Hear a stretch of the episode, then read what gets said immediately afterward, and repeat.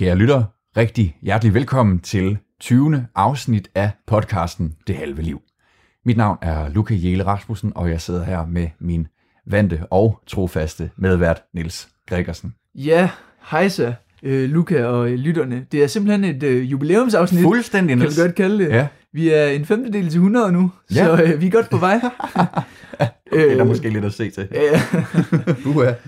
Der er lidt afsnit i forud. Ja, i hvert fald rigtig hjertelig velkommen. Det er, vi kan starte med at fortælle, det faktisk lidt et specielt afsnit. Ikke nok med, at det er jubilæum, så senere så kommer vi også til at høre fra min gode ven, ja.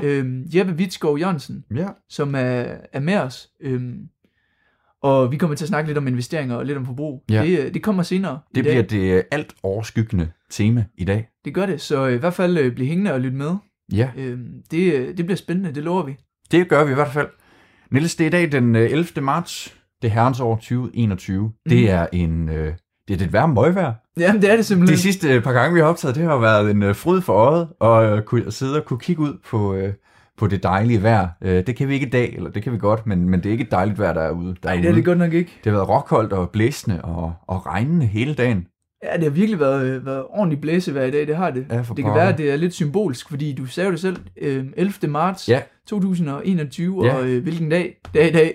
Det er et år siden, at vores kære, eller kære, man må sige, nogen synes det er kære, og andre synes nok ikke, Mette Frederiksen, statsministeren af Danmark, kongeriget Danmark, lukkede landet ned. Yes. Jeg befandt mig i beruset tilstand i London. Ja, det er rigtigt, ja. Hvad lavede du for et år siden? Jeg var i gang med noget musical, halløj en art, nede på Laversens Realskole, der også blev skrottet omgående. Så jeg gik i en gymnastiksal dagen efter i hvert fald, og rullede kabler sammen. Ja, okay. Så sådan er det. Ja, jeg gik bare rundt i London, og det hele det bølgede lidt, og jeg havde det lidt dårligt, så det er ikke meget federe, vil jeg sige. Nej, måske. Ja, det ved jeg nu ikke. Ja, det var jo sådan, at i London, der lukkede det ikke på samme tid som i Danmark. Men det er simpelthen et år siden, og jeg ved ikke, om det er noget, vi skal fejre eller begrave.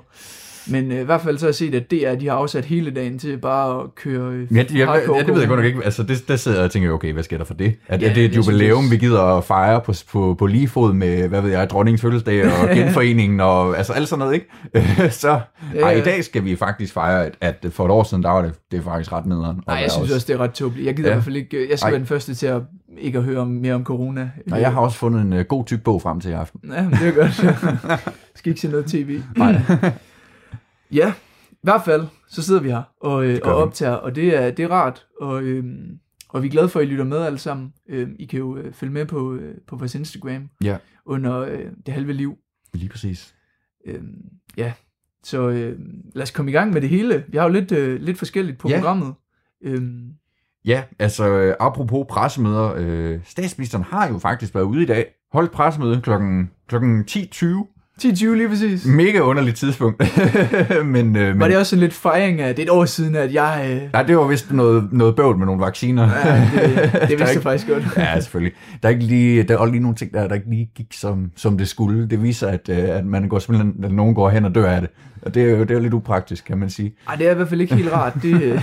Det må man sige. Jeg ved ikke, om det er noget at grine af. Nu sidder du bare og griner, men... Nej, det ved jeg ikke, men det er måske sådan en skæbnens ironi på en eller anden måde. Ja, men det er i hvert fald lidt tåbeligt. Den ene dag, der jubler alle over, at vaccinerne, de kommer før, og vi rykker det til, så det passer lige præcis med Niels studentergilde. Alle er vaccineret til den dag. og bagefter, dagen efter, så rykker de det... Ja, det ved ikke, 15. august eller sådan noget er det nu. Ja, det er i hvert fald skubbet en måned frem, eller noget af den stil, ja. Det er fuldstændig ligegyldigt, fordi i morgen, der rykker de der alligevel igen. Ja, men det skal nok passe. Ej, jeg synes bare, det er sådan lidt, igen, skæbnes ironi, ikke? At med den der AstraZeneca-vaccine, der vi har hørt så meget, at folk, de bliver simpelthen så pisse syge af at få den. Jamen, der er lidt... At det ikke har været et trigger warning på en eller anden måde for nogen. Jeg tænker, at okay, det er der nok nogen, der får det rigtig, rigtig dårligt af. Ja, men der er lidt problemer med AstraZeneca-vaccinen, og det higer over det hele. Ja. Jeg kommer jo selv fra en lægefamilie, så jeg kender faktisk forholdsvis mange, der er blevet vaccineret. Ja. Blandt andet min far, han har så fået Pfizer-vaccinen. Ja, okay. Men jeg kender også nogen, som også har fået AstraZeneca, og som faktisk har fået det lidt dårligt af. Og det er jo noget, man hører i medierne, men det er også noget, Det er ikke noget, nogle fake news eller noget. Der er nogen, der får lidt dårligere. Nej, det er bestemt også det, jeg har hørt rundt omkring. Og det er jo selvfølgelig noget, man i de fleste tilfælde kommer over igen. Nu er jeg ikke epidemiolog eller noget stort. Nej, det skal vi ikke. Det har vist heller ikke så meget med vacciner at gøre.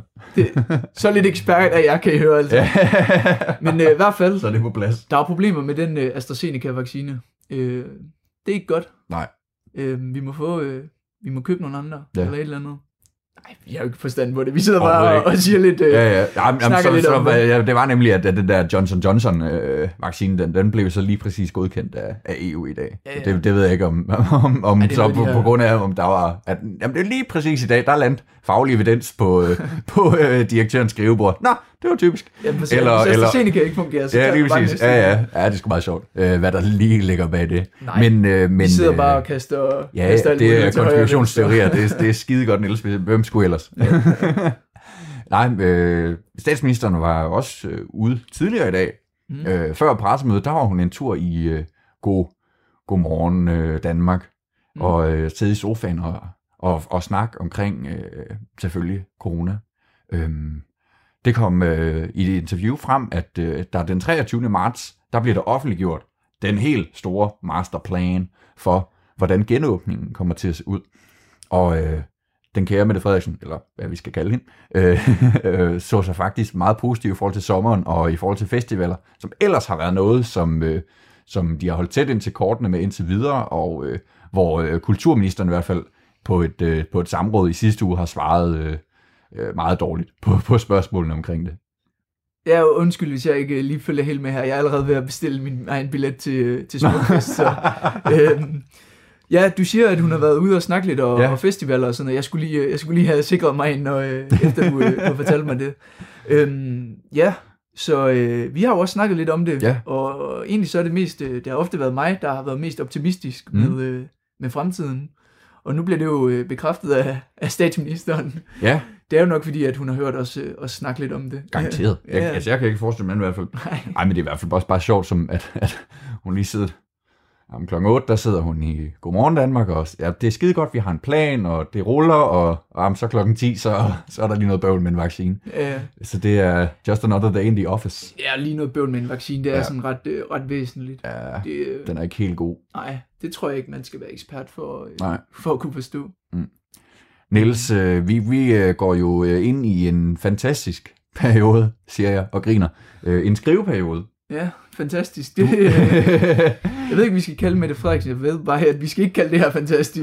Nej, det har du helt ret i. Du og jeg, vi starter jo på at skulle skrive det, der hedder SAP i morgen. Ja. Studieretningsprojektet i 3.G i gymnasiet. Det gør vi nemlig, og for lige at forklare, hvad det er. Det er den største, uden tvivl den største opgave i gymnasiet, hvor man har afsat en uge til at drikke øl, og en uge til at skrive. Så må man selv bestemme, om det er første eller anden uge. Ja, lige præcis. og så skal man aflevere en cirka 20 sider lang opgave om noget, man har valgt. Og der skal man jo så vælge et A-fag, og så et andet fag. Lige præcis. Og til dem, der ikke har lyttet med, så har jeg valgt oldtidskundskaber og samfundsfag. Ja. Og du kan fortælle, hvad du har valgt. Jeg har valgt lidt noget andet, i hvert fald. Musik og dansk, ja. Det er en virkelig anden kombination, og det er jo der, man har mulighed for at vise, hvad fagene kan, og hvor fantastiske de er hver især, hvordan de kan arbejde sammen. Nogle samarbejder er jo sikkert mere søgt end andre, men hvor motiveret man er for det. Ja, lige præcis. Men altså, så kan du gå ind og vise, hvordan oldtidskundskab og samfundsfag lige pludselig kan supplere hinanden. Det er enormt spændende. To fag, som man nok i hvert fald ikke sådan lige på det første vil eksamen. Der er emner, der krydser over, selvfølgelig. Ja, helt enig. Men man kan sige, at oldtidskundskab handler jo om noget, der foregik for 2.000 til 3.000 år siden, hvor samtidig, samfundsfag handler om noget, der foregår i dag, hovedsageligt. Ja, det er rigtigt. Det er du helt ret i. Ja. Nu skal jeg lige se, om min billet den er kommet. Sådan der. Jamen, det er du helt ret i. Og jeg tror bare... Jeg ved ikke, har du nogen planer om som sagt, du skal drikke øl i første eller anden uge? Eller nej, jeg ved sgu ikke. Altså, det er svært med sådan en opgave, fordi vi har jo ikke rigtig sådan prøvet at skrive en opgave af den længde før. Nej. Vi har haft de forberedende, som man har i anden og i første G, men der er skrivende dagene, det er jo væsentligt færre, og kravene til opgaven er jo meget, meget mindre. Mm. Så det er jo lige pludselig... Ja, det er lidt tough, synes jeg. Et stykke arbejde der foran os. Ja, så jeg synes i hvert fald, det er svært at vide, hvordan det kommer til at gå, og hvordan man skal tilrettelægge sin tid, før man ligesom sidder i det og får noget for hånden, ikke? Ja, og jeg tror, alle kan jo sætte sig ind i det, fordi alle har jo prøvet at have et eller andet større projekt foran sig, som man skal arbejde på, eller skrive færdig eller noget. Så de fleste kan jo nok relatere til det, og det behøver jo ikke noget med gymnasiet at gøre, bare generelt. Ja, så. Er du den type, der... Ja, nu, det ved jeg ikke, om du fik sagt lidt, men altså, er du god til at bare være sådan rigtig stringent og bare sige, nu sætter jeg mig at skrive fra 8 til 16, eller sidder du og skriver fra 16 til 00 dagen, inden du skal aflevere? Det synes jeg er svært, og jeg synes, man skal passe på med at presse sig selv til at skrive. Yeah. Det kan jo være farligt, fordi lige pludselig så kan du bare sidde og bruge din tid på at skrive en masse, som egentlig ikke er særlig godt. Som er noget vås, ja. Ja, lige præcis. Så der kan jeg rigtig godt lide at bruge min tid på at lave noget andet og komme væk. Og, så du er sådan lidt, gå en tur, eller... Du skal have det godt. ja, det bliver jeg sgu nødt til. Ellers så bliver det sgu også noget lort. Det ved jeg ikke, om du kender, altså hvis man går ind til et eller andet projekt, det kan jo være hvad som helst, ikke? Men hvis man ikke har den rette indstilling, hvis ikke hjernen er klar til at gå i gang med den opgave, så... så bliver det egentlig heller ikke et godt projekt, man ender ud med, eller et godt produkt. Nej, det er helt rigtigt. Man skal have det mentalt godt for at kunne skrive noget godt. Ja. Det tror jeg, jeg er enig i. Ja. Men jeg tror også bare selv, nogle gange så er jeg lidt for sådan, så får jeg lavet tingene lidt i sidste øjeblik. Mm. Og sådan er der jo nogen, der er. Og, og andre gange, så kan man lave det forud. Det er Det er så ikke så ofte på mit vedkommende, men altså... Jamen, det er jo forskelligt, hvordan man har det, og det vigtigste er jo bare, at man arbejder på den måde, som er bedst for en, og det er jo lige netop også det, som man har mulighed for nu. Yeah. Altså, vi får 14 dage og får en deadline, og så kan man vælge at gå i gang i morgen, når vores opgaveformulering lander, eller man kan vælge at starte aftenen før deadline. Altså, det er jo fuldstændig op til en selv, og man, altså, alle har samme forudsætninger, og man bestemmer selv, hvor meget man vil lægge i det. Jamen, det er helt rigtigt, og normalt så har det jo været, at SAP, det er jo sådan en opgave, forældrene har fået lov at skrive. Men sådan er det jo ikke længere, for nu skal man også op og forsvare det, og til dem, der ikke kunne høre ironien i min stemme, fordi det lød vist lidt monotont, så er det bare fordi, at tidligere, der var lidt problemer med, at lærerne, eller ens forældre, skrev opgaver for elever, og det var ikke noget, der skulle forsvares, så nu skal man op til et mundtligt forsvar. Ja, der var sågar tjenester, hvor man simpelthen bare kunne købe den. Ja, det tror jeg godt nok stadig, der det faktisk. Det tror jeg også, garanteret. Men der hænger man jo... Jeg har en aftale med en PhD-studerende i morgen. Det er pjat. Jamen, der sætter man sig jo lidt i saksen. Der bliver man alligevel nødt til at sætte sig en del ind i sit emne, for at kunne forsvare det der til sommer. Jamen, det er helt rigtigt. Og man skal jo virkelig være inde i sin opgave, ikke? For når, altså, du kan jo risikere, at der bliver spurgt ind til en bestemt ordlyd, en bestemt sætning af noget, du har skrevet, ikke? Ja, fuldstændig. I hvert fald en kæmpe opfordring til selv at skrive den. Det vil nok være det bedste i så fald. Og, det tror jeg også. Og apropos det at have en indsigt i noget og vide noget, så har vi jo som lovet Jeppe med. Ja. Og Jeppe han er en af mine gode kammerater fra gymnasiet, som måske også har en indsigt i noget med at købe aktier og sådan noget. Ja. Og måske ikke. Sådan er det i hvert fald for nogen. Ja. I hvert fald så kommer nu et udklip, hvor vi snakker med Jeppe om at købe aktier og investere og bruge sine penge. Og så kommer der vist også lige en lille anekdote. der er en røverhistorie eller to. Ja, det er der i hvert fald. Det er bestemt værd at lytte med. Vi kan jo lige godt afsløre, vi har snydt lidt på forhånd, Niels, som i vanlig tv-køkkenstil. Og vi har allerede snakket med Jeppe og har det på bånd, ikke? Og det var... Det har vi det ikke, så Jeppe han lige kommer ned fra himlen. Det var bestemt super hyggeligt og en mega god snak, vi havde, men det vender vi tilbage til senere. Nu vil vi give ordet til os selv og til Jeppe. Pænt goddag, Jeppe. Jo, tak. Vil du ikke starte med at fortælle om dig selv, dit fulde navn? Og, Jo, jeg hedder Jeppe Vidskov Jørgensen, og til daglig så går jeg på gymnasiet sammen med Niels på EO-gymnasiet. 3.G, eller nu gør vi så ikke på grund af corona. Vi går stadig i 3.G, men vi sidder derhjemme. Ja, præcis. Ja, det er rigtigt. Hvad ellers? Hvad går du og laver i din fritid? Og... Altså, jeg har en forkærlighed for... Ja, præcis. Jeg har en forkærlighed for musik. Jeg har musik, matematik på som linje. Okay. Jeg spiller selv lidt guitar, og så... Lækkert. Ja, så... Kan jeg godt lide at bruge penge. Jamen, du er jo den perfekte gæst. Ja, det er det. Det var godt nok heldigt med dig med i dag. Det er fandme godt castet, Niels. Ja. Det er din, det der, den er på din kappe, den her. Ja. Jamen, det er rigtigt. Som Jeppe han siger, så er Jeppe og jeg, vi er venner, så det er mig, der binder det her selskab sammen. Ja. På højre side sidder Luca, som også er min ven, og på venstre side sidder Jeppe. Og vi har jo tidligere snakket lidt om forbrug, og nu vil vi prøve at snakke lidt om investeringer. Mm. Og der har vi den selv erklærede ekspert med hjemme. Jeg vil ikke selv kalde mig ekspert, men... Nej, men det er rigtigt. Yeah. Investeringer, fordi det er jo sådan, at vi er i 2021, og inden for det sidste år, der er sådan cirka af private investorer, det er nærmest fordoblet. Det er i hvert fald steget helt ekstremt. Og både Luca, jeg og Jeppe har alle sammen investeret. Og her snakker vi i hvert fald aktier og ikke... Yeah. statsobligationer og så videre. Vi skal ud og... Eller guld. Ja, nej, eller guld, det skulle man nok have gjort, men det er noget andet. Ja. Og du investerer også, Jeppe. Kan du prøve at fortælle lidt, hvorfor du investerer, og hvor lang tid du har gjort det? Altså jeg har faktisk, apropos guld, så har jeg faktisk haft en lille slat for sjov i Bitcoin. Okay. Siden det var 2019 eller sådan noget. Jeg tror, det var lidt som en joke. Jeg så, at den var faldet lidt, og så begyndte den at stige lidt, og jeg altid tænkte sådan, ja... Fuck det, lad os prøve det. Men jeg begyndte først for alvor at investere i år, efter corona ramte. Og det sjove var faktisk, at det der bitcoin, jeg havde sådan for 250-300 kroner, jeg kunne faktisk tage sælge det på bunden, lige da det crashede, for jeg tænkte sådan, det bliver ved det her, ikke? Altså med at falde. Med at falde. Ja, ja. Mm. Ja, så jeg solgte på absolut bunden. Og så jeg købte lidt tilbage senere. Men ja, det der fik mig i gang med det, at investere, det tror jeg faktisk var sådan, at jeg har det selv sådan, hver gang jeg har mange penge stående, så bruger jeg det ekstra penge, giver det mening? Mm. Så det er sådan, men så køber man den ekstra bajer, eller du ved sådan, så i stedet for DP, så er det Carlsberg, man køber noget. Ja, okay. Ja. Og det altså sådan, ja. Til daglig arbejder jeg leverer pizza. Jeg er cykelbud, ja. Så når du siger, at... Når jeg har alle de her penge stående på min konto, så er det sådan hårdt tjente penge igennem holdet, eller hvad? Ja. Og når jeg sagde tidligere, at jeg elskede at bruge penge, så er det nok også... Altså, de få penge, jeg har, jeg elsker at bruge, ikke? Men det der med, at sådan, jeg lagde mærke til, at sådan, når jeg ikke har særlig mange penge, så var jeg god til at spare, men når jeg havde rigtig mange penge, så var jeg rigtig god til at bruge.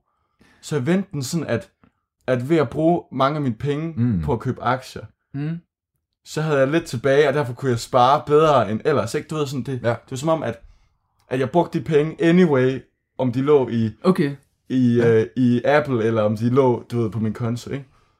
Så det startede som sådan små mængder penge, fordi jeg så en eller anden YouTube-video, jeg kan huske, at han sagde, at det var den bedste chance for at komme ind nu, ikke? Du ved, at kriser er det bedste tidspunkt at købe. Og så tænkte jeg sådan, du ved, ligesom med Bitcoin, hvor jeg solgte på bunden, så tænkte jeg sådan, den blev ved med at falde, ikke? Men du ved, den blev bare ved med at stige lige pludselig, og så var jeg sådan, du ved, jeg vil ikke miste det tog lidt, og så begyndte jeg sådan at... Om det er rigtig nok det, du siger med krise, fordi det er jo netop, man kan godt være lidt kynisk, men så snart der indtræffer en krise, så er det bare med at købe noget guld, fordi så stiger den værdi. Ja, præcis. Men sådan, nu, du siger jo, at du ellers så bruger dine penge, så tænker jeg bare sådan på, hvad gør du så, når du så har investeret i noget, og du så bare ser det falde helt vildt? Fordi du må jo på en eller anden måde... tænke, at med alle mine penge ud og vente ud, ligesom hvis jeg havde siddet inde på en eller anden snusket bare i år, så bare havde bestilt Carlsberg. Ja, præcis, hvor man sidder bare, den går ondt i morgen, den her. Og det tror jeg også, at det der er lidt farligt, fordi der er, som sagt, der er mange, der er begyndt at investere i år, men aktiemarkedet har også bare skudt et sted i år, så jeg tror, der er mange, der har fået ekstra blod på tanden nu, fordi alt bare er stort set et sted. Så alle føler sådan, det gør jeg selv, føler man har sådan ekspert uden nødvendigvis at være det, ikke? Ja, fordi alle har ramt rigtigt i år, ikke? Selvom det er en dårlig investering, så har den stadig nogle procenter, det er altså chancen for, at det sker, det er stort. Tror du, det kan blive en tendens, som kommer til at betyde, at der er mange, der vil falde fra i løbet af de kommende år, i kraft af, at den forventning, som man måske kan bygge ovenpå i år, den ikke rigtig bliver indfriet? Den ikke holder ved. Måske der er nogen, der falder fra, men jeg tror også, der er nogen, der, du ved, der lærer det på den hårde måde. Men altså, du ved sådan, man skal jo bare tage sine fejl og lære dem, og især, altså, da jeg solgte bitcoin på bunden, ikke? Du ved, det var jo før en krise, jeg havde købt, ikke der, og det var selvfølgelig kun 500 kroner eller sådan noget, jeg havde der. Men det gjorde fandme ondt, og jeg tænkte sådan, okay, fuck det, nu sælger jeg på bunden, og så køber jeg op igen, men det skete bare aldrig. Jamen, okay. Og jeg tror nu, altså nu begynder markedet mere at bevæge sig, mere normalt, så jeg tror, ja, hvis man ikke, hvis man fortsat bare investerer, som man har gjort det tidligere, så kan det godt være, at man brænder lidt nallerne. Men det er også vigtigt at gøre, altså, altså sådan har jeg tit sagt, at man burde egentlig bare investere, altså jeg har ikke særlig mange beløb at investere alt, det er små beløb, bare for forhold til Niels. men det har ikke noget, altså det har ikke noget imod, for jeg ved, at jeg kommer til at tjene så mange flere penge senere i livet. End Niels. Nej, men så det er sådan, lidt, at... Ej, vi snakker procentvis herinde. Nu prøver vi, og du ved, så må jeg gerne lave de fejl nu, for at jeg ikke dummer mig, når der er flere penge nu. Ja, så det Jeppe, han prøver at sige, det er, at Jeppe, han tjener nogle penge på volt, og det er ikke særlig mange penge. Yes. Jeppe, han ved godt, at han kan måske komme til at tabe de her penge, hvis han investerer dem. Men Jeppe, han ved, at når han bliver en eller anden stor kapitalist som ældre, så kommer han til at trække penge i land. Men også tilbage til det, du sagde med, at om det gjorde ondt, når priserne, eller når man så ens investering bare falde helt vildt. Netop det der med, at jeg tænker, at jeg alligevel har brugt de penge, det tror jeg også er en vigtig ting, at du ved, hvis man tænker sådan, at det er penge, jeg bliver nødt til at have, du ved, det er penge, jeg kan råd til at miste, så kan jeg gøre det ekstra ondt, og så kan man komme til at dumme sig ved for eksempel at sælge på bunden, eller et eller andet. Ja. Okay. Men når det er penge, jeg alligevel havde været brugt på bajer, eller et eller andet tredje, ikke? Du ved. Jeppe, han drikker rigtig mange bajer, kan vi høre? Ja, præcis. Store beløb, jeg bruger på bajer, nej. Altså sådan er det at være ung, altså det er sådan, ja. Men når det er det, så ser jeg det bare som en udgift, og så er det bare en bonus, hvis den stiger. Ja, sådan tror jeg, ja. Og det, for lige at opsummere lidt, det er jo både gamle og unge mennesker, der har investeret i aktier og så videre. Hvad med dig, Luca? Du har jo også selv investeret nogle penge. Hvornår er du begyndt på det, og hvad tænker du om det? Jeg begyndte i sommers, og det bundede i, at jeg havde også nogle penge stående. Og vi kan prøve at snakke om lidt, hvorfor vi har penge stående lidt senere, men fortæl videre. Og så handler det jo bare om, at i de traditionelle banker, hvor man har, nu engang har sine penge, ikke, der er renten jo så lav, eller du skal faktisk betale for at have penge stående, ikke? At det kan ikke rigtig svare sig, så hvis du skal ud og gøre en investering, så behøves det ikke at være særlig godt, før du egentlig har tjent noget på det, og tjent mere, end du ellers ville have fået, ved at have det stående i banken. Så på den måde, der så jeg det som en fordel, og som en oplagt mulighed. Ja. Og det er det noget, det kan vi også prøve, det kan jeg spørge begge to om. Vi kan starte med dig, Jeppe. Er det sådan, hvor den erfaring, du har ved at tabe nogle penge i bitcoin eller noget, eller den viden, du har om sådan aktier, kurser, aktiemarkedet, værdier, sådan, hvor kommer den fra? Er det noget, du lærer ved at læse i en bog eller på YouTube, eller kaster du det bare ud i det? TikTok. TikTok. Jamen, det er jo det nye, at folk vil sætte sådan en investering der. Altså, det startede ved YouTube, klart. Sådan at en af de første investeringer, jeg gjorde igen lige efter krisen corona, det var så at købe op i bitcoin igen. Og det var mig lidt i lommen i dag, men det var jo sådan nogle, det var meget sådan nogle hypede YouTubere, du ved, der går sådan hvor de, du ved, thumbnailen, det går mok og caps lock, ikke? Og du ved, man begynder selv at svede det over, og man tænker sådan, nu skal jeg ind og sådan. Okay, så du er sådan en af dem, der, sådan, der følger sådan nogle forer på internettet, og så siger du, okay, nu investerer vi alle sammen i GameStop, og så siger den, og så... Vi kan vende tilbage til GameStop lidt senere, fordi den er begyndt at stige igen også. Ja, det kan vi snakke om. Men jeg begyndte sådan, altså det var sådan, det startede, men så begyndte jeg at synes, det hele var spændende, ikke? Så jeg faktisk, jeg har nogle bøger liggende, som jeg har læst, og som også bare at søge viden forskellige steder, og man lærer simpelthen også bare så meget at dumme sig. Altså, ja, det gør man. Man lærer simpelthen så meget af det. Det er, det er helt generelt i livet, kan jeg skrive på. Ja, dum derude, og lære af det. Ja, for sanden. Hvad med dig, Luca? Har du nogen exceptionel viden om indre værdi, og har du læst en masse forretningsmodeller og så videre? Nej, det har jeg ikke, men jeg er nært beslægtet med et orakel på området, som jeg læner mig meget op af. Hvad er det? Det er et familiemedlem, som har indgående kendskab til den slags. Så det er jo en fordel for mig, det gør det lidt nemt, så det er derfor, jeg føler mig også sådan lidt, at jeg er med på et wildcard her i dag. Okay. At jeg føler, jeg har ikke lige så meget at komme med, og jeg er i hvert fald ikke lige så meget ind i det, som forestiller mig, især Jeppe. Ja, og det er jo egentlig også ret relevant, hvor meget man egentlig er inde i det, fordi... Ja, bestemt. Nu er der ikke nogen, der har spurgt mig, men jeg har også selv investeret. Så kan jeg spørge dig, Niels. Ja. Har du investeret? Jamen, det har jeg nemlig. Nå! Og på en eller anden måde, så, det ved jeg ikke, om det er lidt sjovt, men jeg startede måske faktisk, vi går jo i 3.G alle sammen, jeg startede med at investere i 1.G, og det var egentlig fordi, at jeg ligesom Jeppe også har tjent nogle penge på noget arbejde, og kunne ikke se, hvorfor jeg skulle have de her penge bare til at stå i banken. Så jeg gik ind i Danske Bank, og alle ved, skandaler, de påvirker banker og så videre. Så det er bare faldet siden. Okay. Men alligevel, så har jeg jo sådan, det er jo alligevel begrænset, hvor meget man kan investere, når man er ung. Mindre man har arvet et gods eller et eller andet mærkeligt. Eller har en vingård eller sådan noget. Jeg ved det ikke. Men så i hvert fald, så fik jeg jo mere, så da så coronakrisen kom, så fik jeg jo lyst til at investere, jeg fik mere tid til det. Og personligt så har jeg har aldrig læst en bog om det. Jeg tror aldrig, jeg har set en YouTube-video om det. Meget af det, jeg har, det er jo... Go with the flow. Jamen, præcis. Altså ja, spørg venner til råds, spørg min bror til råds, spørg min svoger til råds.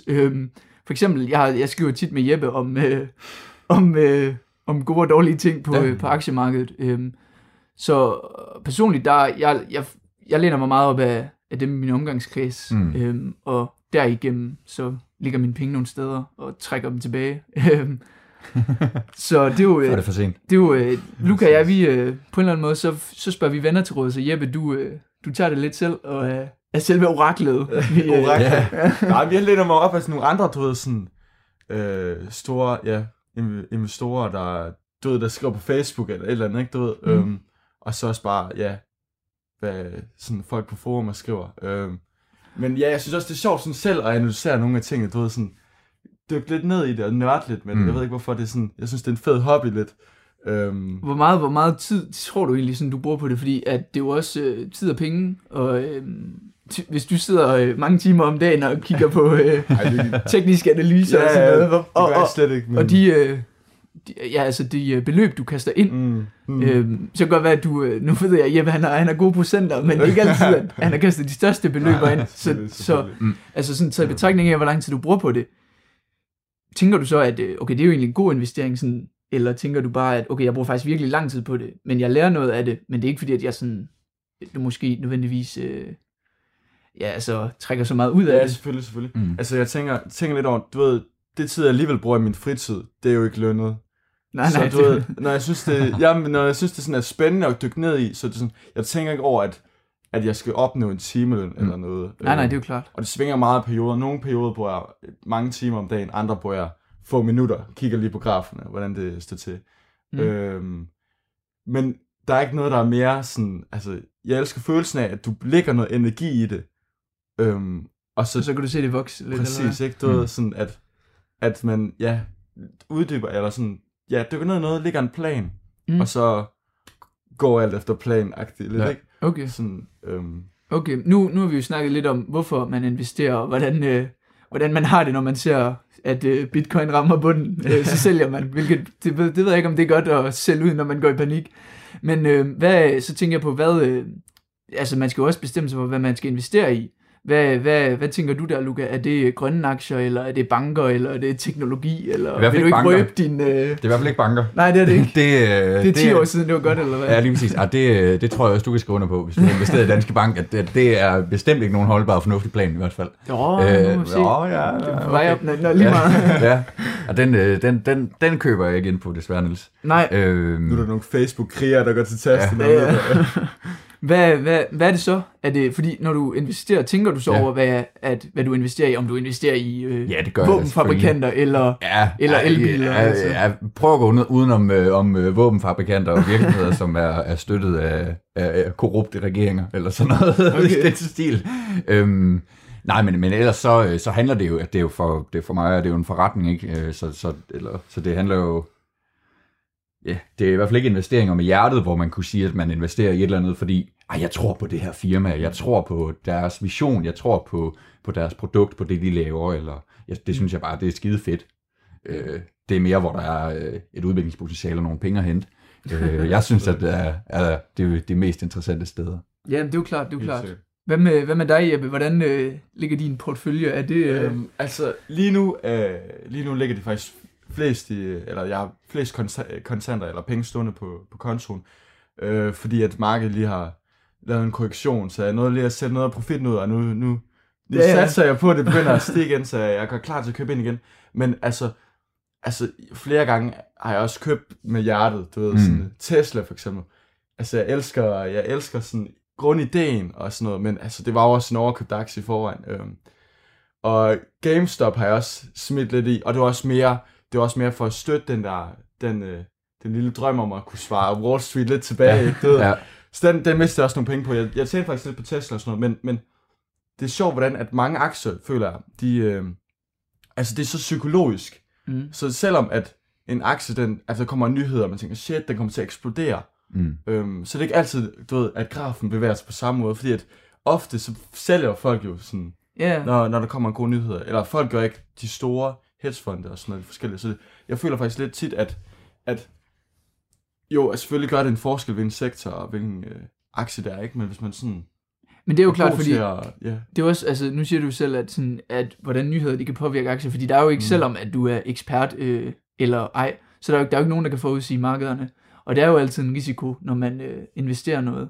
Man kan selvfølgelig have idéer om, hvordan det udvikler sig og sådan noget, men der er jo ikke nogen, der kan forudsige markederne.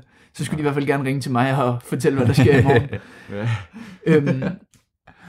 Men hvad hedder det? Nej, jeg har tabt ordet. Det er ordentligt. Vi kan måske prøve at snakke lidt om, altså, hvad er fremtiden i det? Altså, vi ser jo mange af de her forskellige services og tjenester, hvor man kan smide nogle penge, og så er det egentlig dem, der klarer ens investering. Ja. Nordnet for eksempel, ikke? Jeppe, tror du, det er det, som altså bliver fremtidens investeringsplatform, eller altså lignende tjenester, ikke? Hvor hver mand jo lige pludselig kan blive storkapitalist, uden at vide særlig meget om det. Ja, selvfølgelig. Jeg tror i hvert fald, der har en stor fremtid, også nu der kommer til der June og lidt forskelligt. Alle prøver ligesom at have fundet bid af den kage. Ja. Og det er jo også skidesmart, fordi hvis man ikke føler, man har styr på det, så kan man stadig tjene nogle procenter på de penge, der ellers jo mister værdi bare at stå på kontoen. Så jeg synes, det er et godt alternativ. Og folk skulle helt sikkert overveje det, hvis man, altså, som sagt, penge i banken mister jo stort set bare værdi. Så jeg tror helt sikkert, der er en fremtid i det, men jeg tror også, der er mange, der starter på den måde, og så føler, okay, jeg kan godt gøre det bedre selv, ikke? Og så kaster sig ud i det, og så dummer sig lidt, men altså, lærer en masse af det, og det... Ja, helt klart. Nu kan jeg huske, hvad det var, jeg skulle spørge om før, fordi jeg synes, det kunne være lidt interessant at snakke om, altså igen sådan lidt psykologisk, hvorfor man investerer, fordi nu, vi er jo 3 unge mennesker, og sidder hjemme meget af dagen. Jeppe, han betegner det som ikke at gå i gymnasiet. Men i hvert fald... Ja, så er man langt ude. Jeppe, han sidder bare og fuldstændig analyserer aktier dagen langt, og følger ikke med i differentialligningerne. Nej, det gør han ikke. Selvfølgelig gør han ikke det. Men i hvert fald, vi sidder jo hjemme, og vi kan ikke gå i byen, og vi kan ikke gå ud og drikke hjernen ud, og vi kan ikke tage på festival, vi kan ikke tage ud og spille fodbold og have det sjovt. Så jeg tænker på, Luca, når du sådan... Er det på en eller anden måde også for dit vedkommende sådan lidt for at... Prøv at mærke også dig, prøv at mærke sådan, okay, nu den her GameStop-aktie, kan jeg vide, om den stiger, nu prøver jeg at komme ind på den, fordi det er sådan, der er sådan lidt spænding i det, eller er du mere igen bare sådan, fordi du det lyder lidt som om, du er meget sådan, jamen jeg skal bare tjene nogle penge, og selvfølgelig så skal jeg ikke støtte nogle korrupte, regeringer eller noget. Eller... Jamen selvfølgelig. Jamen, som sagt, det ligger meget op af den der idé om at tjene nogle penge. Det burde man jo også. Men altså. Ja, selvfølgelig. Jamen selvfølgelig, der er jo et niveau af spænding i det, uanset... hvordan man gør, fordi du ligger jo et eller andet beløb i det, en bid af dig selv, ikke? Og man går ind med en risiko, og jo, selvfølgelig, det giver dig noget spænding i hverdagen, men jeg vil ikke sige, at det som sådan har erstattet...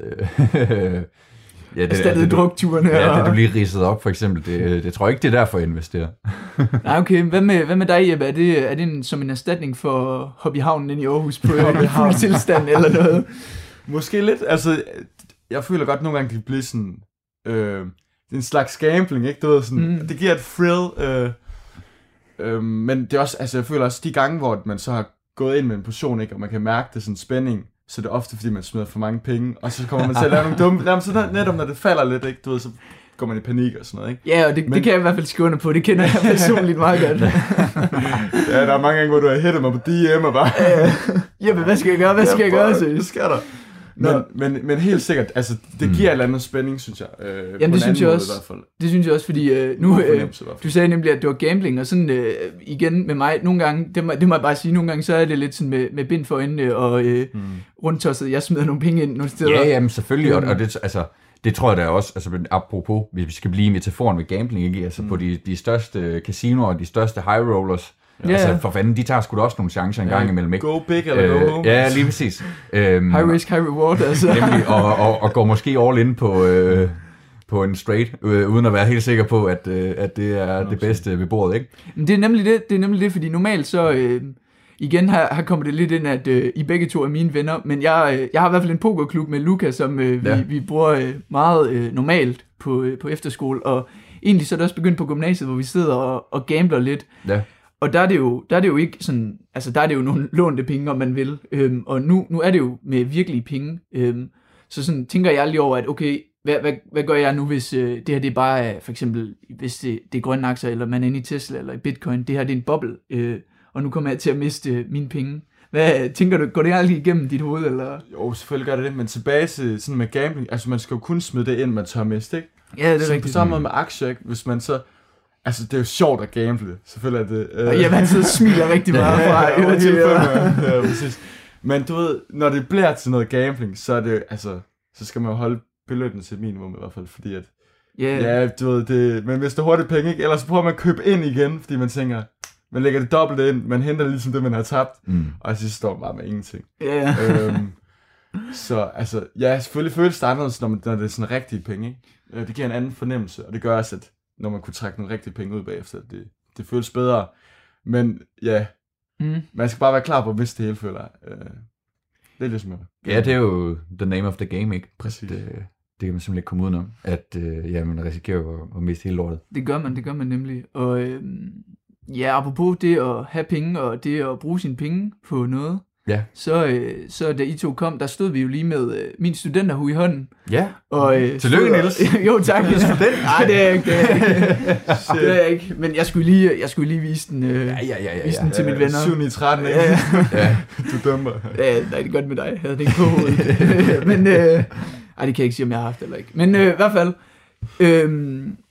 Fordi man skal jo have nogle penge at investere for, og det er der jo nok mange, der har oplevet at få under coronakrisen og under nedlukningen. Så jeg tænkte på, sådan, hvorfor er det, tror I, eller jeg kan jo spørge jer begge to, om I kan starte med dig, Luca, hvorfor er det, at du har fået flere penge på kontoen efter nedlukningen? Hvor er din udgift faldet i forhold til før, hvis den er? Eller om du bare har arbejdet mere? Det er den helt klart. Lige mine penge, det kommer faktisk fra børneopsparinger, som jeg har fået udbetalt fra mine kære forældre. Tak til dem. Ja, lige præcis. Der er jo en alder, hvor man får sådan noget. Men jo, helt klart, en forbrug er markant faldet. Og det skal da ikke være nogen hemmelighed, at størstedelen af ens forbrug før, det gik jo på våde varer, ikke? Enten i byen eller til fredagscaféen op på gymnasiet. Og det er jo bare ikke en mulighed mere. Og man kan heller ikke bruge det på dyre koncertbilletter, eller rejser, eller togture, eller noget som helst. Nej, det kan man nemlig ikke. Og hvad med dig, Jeppe? Jeg ved jo, at du også har brugt en masse penge på vådevarer. Dog ikke inde på gymnasiet, fordi der er vi i festudvalget, så vi står bag baren og drikker lidt. Ja, der betaler man sgu ikke. Jeg håber ikke, der er nogen på skolen, der er med. Men, nej, det er rigtigt. Der var der en gratis bajer eller to en gang. Ja, det gør der. Ja. Hvad med dig, Jeppe? Hvor... Er det bare fordi, du kørt rundt med nogle flere pizzaer her i nedlukningen? Man har tiden til det, ikke? Og det er sjovt, hvordan at, folk er jo begyndt at købe helt meget fast food og takeaway. Så de ringer altid til dig? Og... Ja, nej, det ringer til mig, men du er sådan, du ved, de hjælper altid med at støtte de lokale og sådan. Så der var i hvert fald lige i starten af corona, der gik det, altså der var der gode penge at hænge der. Så selvfølgelig var der nogle voldpenge, men også bare sådan, ja, præcis. Vådvarer og sådan forskellige ting. Taxature, natbusbilletter og sådan. Ja, det kan fortælle, hvorfor du plejer at købe taxature, hvis du har lyst. Det er blandt andet en god gang. Altså. Ja, det er noteret. Ja, det husker vi. Jeg kan skrive under på, både for Luca og for lytteren, der ikke ved det, at det er en god historie, I kan høre i fremtiden engang. Det kan være, den må vi lige tage for at slukke i mikrofonen. Så. Ja, det gør vi. Så taxature har vi sparet lidt på, og byture har vi sparet lidt på, og tjene lidt flere penge på arbejde. Jamen nemlig. Fordi både Luca og Og jeg og Jeppe er en industri, der har været efterspurgt på. Luca og jeg, vi har ikke lavet andet end at stå og fylde toiletpapir op hele foråret hen i Føtex. Ja, fordi folk, de åbenbart har sgu ekstra meget på toilettet under nedlukningen, hvilket ikke giver nogen mening. Og Jeppe, han har været ude og køre med nogle pizzaer. Men det er jo derfor, de skal så meget på toilettet. Nå ja, det er selvfølgelig. Fordi Jeppe, han... Vi har altså ramt et marked, der lige har boomet der. Ja. Ja, det er selvfølgelig rigtigt. Det er jo også en slags investering, kan man sige. Præcis. Yeah. Der er bare gået ind med os selv, ikke? Det er en anden valuta. Præcis. Jamen, det er det. Helt bestemt. Der er en eller anden, der sidder på enormt meget toiletpapir nu, og bare tænker sådan, jeg troede bare, han lavede masser af penge. Ja, han troede bare hele Danmark, fordi vi sidder faktisk den 11. her i dag, og han troede bare hele Danmark, det skulle lukke ned det næste år, kunne ikke gøre noget. Jeg fyldte ikke garagen, ja. Niels, hvis vi lige sådan skal vende tilbage til noget af det, vi snakkede om sidste gang i forhold til vores forbrug og sådan noget, så fik jeg faktisk en kommentar fra en lytter. Ja, spændende. Du og jeg, vi snakkede jo omkring altså det er sådan et sådan totalt materialistisk overforbrug, som der godt kunne være en tendens til i samfundet, måske især blandt unge mennesker, og så jeg nævnte et fuldstændig, for mig at se, platlatterligt eksempel på netop det, nemlig når man er inde en mandag i maj måned inde i byen og ser nogle konfirmander, der holder blå mandag med den der propelhat på fra Tiger og sådan noget, og tænker, hvad fanden går det ud på?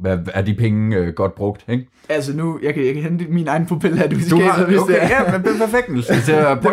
Point example. Men så den her kløgtige lytter, som nævnte det her overfor mig, pointeret, at det kunne der jo godt ligge en oplevelse i, et minde simpelthen, at man på sin blå mandag, for at blive eksemplet, tager med sine venner ind i Tiger, ikke, og køber den her propelhat, som du så åbenbart også har. Ja. Hvad tænker du om det? Altså er retfærdiggør det på en eller anden måde vores forbrug, eller højner det på en måde værdien for det? Altså, at det er knyttet til en bestemt oplevelse? Eller ja, eller et minde. Minde, ja. Det ved jeg ikke. Det er et svært spørgsmål. Både og. Ja. Selvfølgelig, så altså folk, de er jo generelt sådan, måske i højere forbrug, eller i højere grad begynder at bruge penge på oplevelser, fordi at alle de her basic behov, dem har vi jo opfyldt i Danmark efterhånden. Og det tror jeg er godt, fordi altså, så snart noget det bliver knyttet til en eller anden oplevelse eller et minde, så bliver det jo også mere værdifuldt for ham, der køber det, i stedet for at man bare køber et eller andet, det ved jeg ikke, noget man aldrig bruger, altså noget, der står på hylden, hvilket jo nok også kunne være spild af penge. Så det er jo helt klart, hvis man kan knytte sit forbrug til noget bestemt, så er der mere værdi i det, tænker jeg. Ja. Hvad tænker du? Jamen, jeg er også lidt splittet i det, fordi altså... At hvis man er nødt til at... Altså det, og så, ja... Jeg synes, det leder tilbage til måske også en forfejlet opfattelse, at man er nødt til at skulle punge ud på den måde, for at kunne have en god oplevelse, for at kunne have noget mindes omkring, i det her tilfælde sammen med sine venner. At man er nødt til at skulle læfle for sådan en... sådan en lille hat. Ja, lige præcis. Og en dum idé om, at det skulle være nødvendigt. Jamen, det er jo klart, det er overhovedet ikke nødvendigt med sådan, at den er grim og træls og dum. Så kun hvis der er meget høj sol, så kan det måske retfærdiggøres. Jo, det er selvfølgelig rigtigt. Ja, men man kan jo komme til at bruge sine penge på en masse dumme ting. Hvad med dig, Jeppe? Har du nogen, hvis jeg bare lige spørger dig her, hvad er det største fejlkøb, du har... nogensinde har gjort? Ja. Det er svært. Hvad tænker du så? Nu må du ikke sige bitcoins eller sådan noget. Det er nok nogle af de taxaer, vi hentede tidligere, hvor det ikke er gået så godt. Det bliver næsten nødt til at fortælle om de taxaer. Det er bare... Ja. Efter en masse byture, hvor jeg tænkte sådan, den er kraftet med hjem, den her. Og så punkt ud for taxaer, der er nettet til at ligge alt muligt, og så... Altså, går det bare ikke min vej hver gang? Når Jeppe han siger sådan, jamen, så snakker vi om piger. Ja, det gør vi. Jeppe han har været på bytur for at skue piger, så han tager mundarmen. Nu bliver Jeppe lidt rød i hovedet, og det skal der så lov til. Sådan går det jo for alle. Ja. Det kan man ikke komme udenom. I kampens hødbel, man grebet stemning, ikke? Og så tænker man, yes, jeg giver den tak. Ja, og det er også sådan, at det er et fuldstændig universelt vilkår, både med det og aktier. Altså, der er min ro i det. Det ligger hos Thomas Helmi og hans sang Op og Ned. Ja, det alle ved, det går op og ned. Sådan er det jo. Det er smukt. Altså, det kan jeg ikke sige anderledes, at Ja, men altså på den anden side, så Jeppe, han har jo gjort en god gerning, når han har købt en taxa til nogle piger. Ja, det, og og det er faktisk sådan, at Jeppe og jeg, vi stoppede med at gå i byen sammen, fordi at jeg altid stjæler alle hans damer. Men det er en helt anden historie. Og nu må du forsvare dig, hvis du vil, Jeppe. Ellers så er det sådan, fortællingen går. Det må være en vandrehistorie. Ja, det gør det. Men tilbage til det med at bruge penge på minder. Man kan jo også sige, altså når man bruger penge på øl og forskellige drikkevarer, så er det jo også... Men øl, det er jo kun til låns. Det er i hvert fald forgængeligt. Tid, ja, true, men altså, det er jo også for, det er jo i bund og grund også for at have en god oplevelse, eller sådan en god, hyggelig stund. Mm. Det er vel også et minde, man bruger lidt penge på, føler jeg. Jo.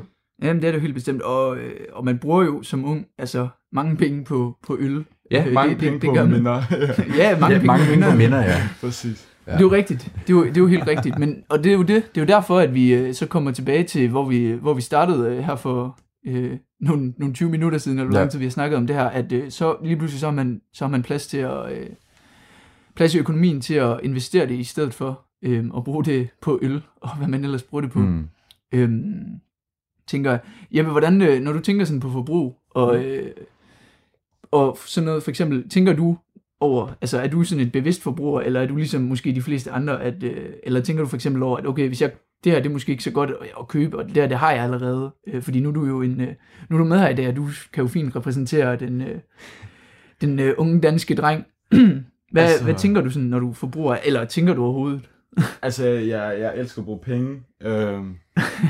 Nej, men altså, det, jeg synes det, ja, altså det giver et eller andet. Og jeg kunne købe et eller andet til sig selv eller et eller andet. Jamen det er jo klart, når det største problem det er, at man skal købe en DP eller en Carlsberg. Præcis, nej. Men også bare generelt, og det er måske også det, at der gør, at du ved, når jeg har mange penge, så bruger jeg lidt ekstra penge. Men også bare hele ideen i at kunne spare lidt, for netop at kunne købe et eller andet på et andet tidspunkt. Men jeg bruger en masse, altså ofte så er det bare, du ved... Og det, er det så bruger man penge, indtil man bliver banken. Indtil kortet lukker. Ja, præcis. Hvis du har sådan et stort problem, tror du så ikke, at enten så skulle du investere alle de penge igen, fordi det åbenbart holder dig, eller så skulle du gå hen til en eller anden økonom, der lige kunne hjælpe dig lidt. Nej, jeg har ikke på den måde problem, men altså, ofte, ja, så er det bare om at, du ved, så lever man for SU'en. Og, det er rigtigt nok. Til dit forsvar, så når man som ung lever på SU, og skal betale taxature hjem, så de der taxature, de kan godt blive lidt dyrt. Ja. Men det er også derfor, jeg synes, det er fedt at investere, fordi det er ligesom sådan, altså, ofte, ja, så tænker jeg bare så lidt som en udgift, ikke? Jeg tænker ikke, hvornår pengene skal bruges, det er sådan lidt jeg køber lidt en bid af fremtiden, på en eller anden måde, føler jeg. Og hvad skal den fremtid så bruges til? Hvordan skal pengene bruges? På mindre dumme ting i hvert fald. Ja. Det kan være, at jeg er blevet klog om et par år, og så bruger det på ordentlige ting. Men nu som ung sidder du ikke her stadig og længes efter at lave alle de sjove ting og bruge alle de dumme penge og gøre, fordi sådan tror jeg kan kun selvfølgelig snakke på min egen vegne, men jeg kunne gætte på Luca, og så er det sådan, man savner jo lidt at bruge sine penge på noget dumt, selvom det selvfølgelig ikke er rart. Altså. Nej. Så som du selv siger, Jeppe, så er det jo knyttet til nogle minder og til noget sjovt sammen med sine venner. Mm. Så jeg ved, skal det være det sidste ord for den her lille runde her? Det synes jeg. Jeg synes, du kommer rigtig godt omkring det. Jeppe, du skal have 1000 tak, fordi du gad at være med. Tak for det. Det var enormt lærerigt og spændende, og selvfølgelig også mega hyggeligt. Mm. Helt sikkert. Her var det vores lille samtale med Jeppe. Ja. Omkring aktier, omkring investering, omkring forbrug og det løse, må man vist nok også lige huske at sige. Lige præcis. Der kom lidt historier her og der. Og Jeppe, han var jo en lille repræsentant for en ung dreng som os. Ja, en ung mand. En ung mand, en ung fyr. Det føles lidt forkert på tungen. Ja. Simpelthen. Og vi fik jo snakket om lidt forskellige ting, blandt andet sådan, hvordan aktier påvirker os psykologisk, og hvad får man lyst til, når de falder, og... Ja. Hvorfor har man overhovedet tid og penge til at investere i aktier? Hvorfor gør man det? Mm. Hvad tænker man, når det går godt? Og hvad bruger man ellers sine penge på? Af gode og skidte ting? Ja. Det var da bestemt berigende og få en ny stemme. Ja, ikke et ondt ord om dig, Nielsen. Altså, og høre nogle andre og snakke med nogle andre. Ja. Det synes jeg godt, vi kan vende tilbage til. Ja. Det er helt sikkert. Ja.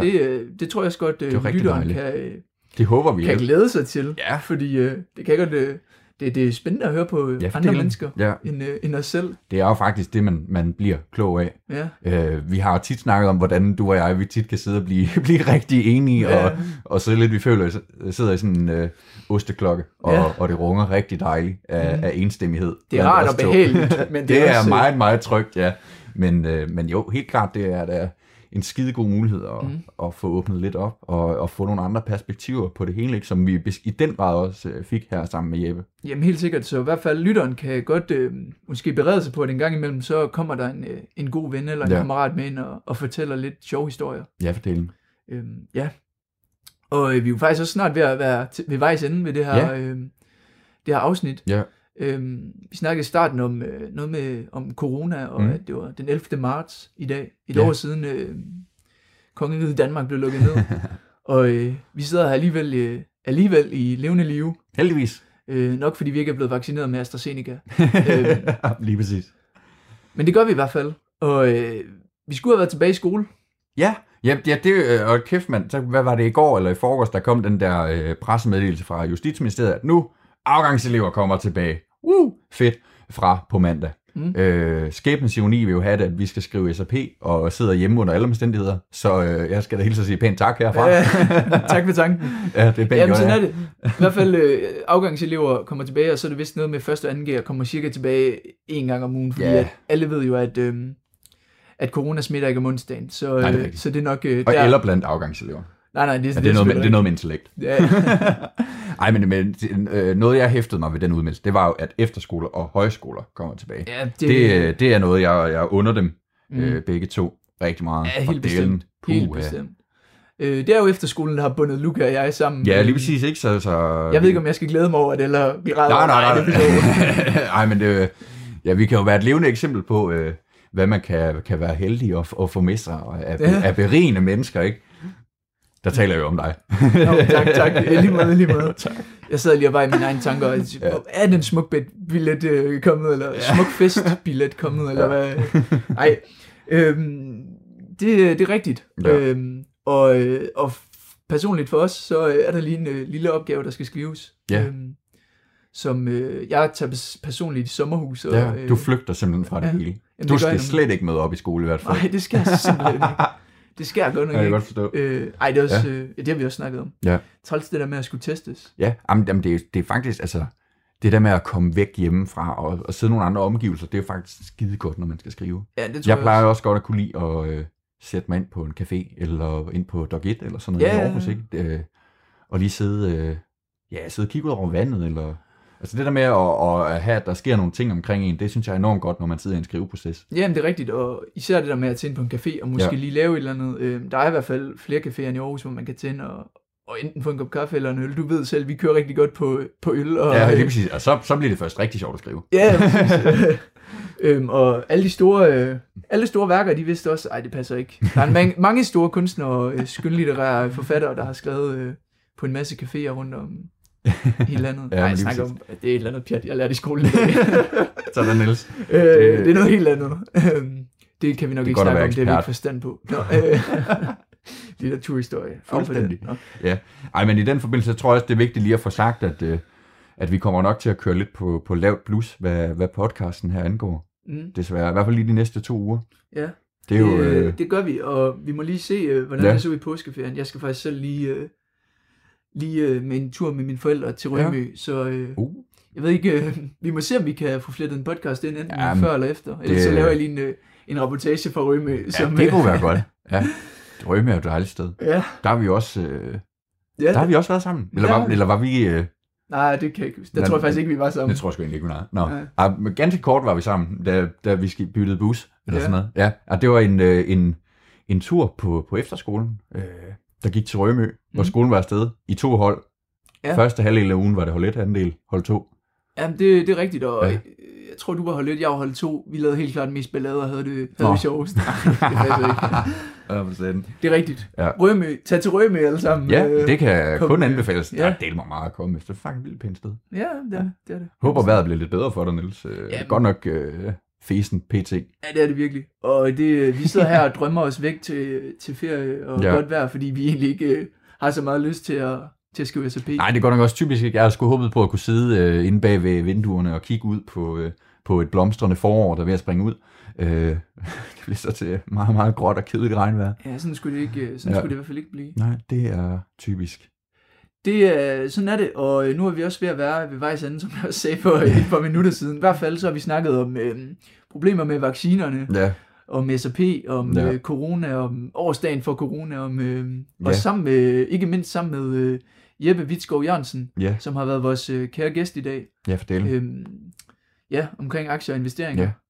Så, det var jo 20. afsnit, Niels. Det var det. Et jubilæum. Ja. Jeg synes, det har været et fantastisk afsnit, hvis jeg lige sådan skal sidde og rose mig selv. Jamen, jeg kan også godt klappe dig lidt på skulderen. Jo, tak. Du gør det godt, Luca.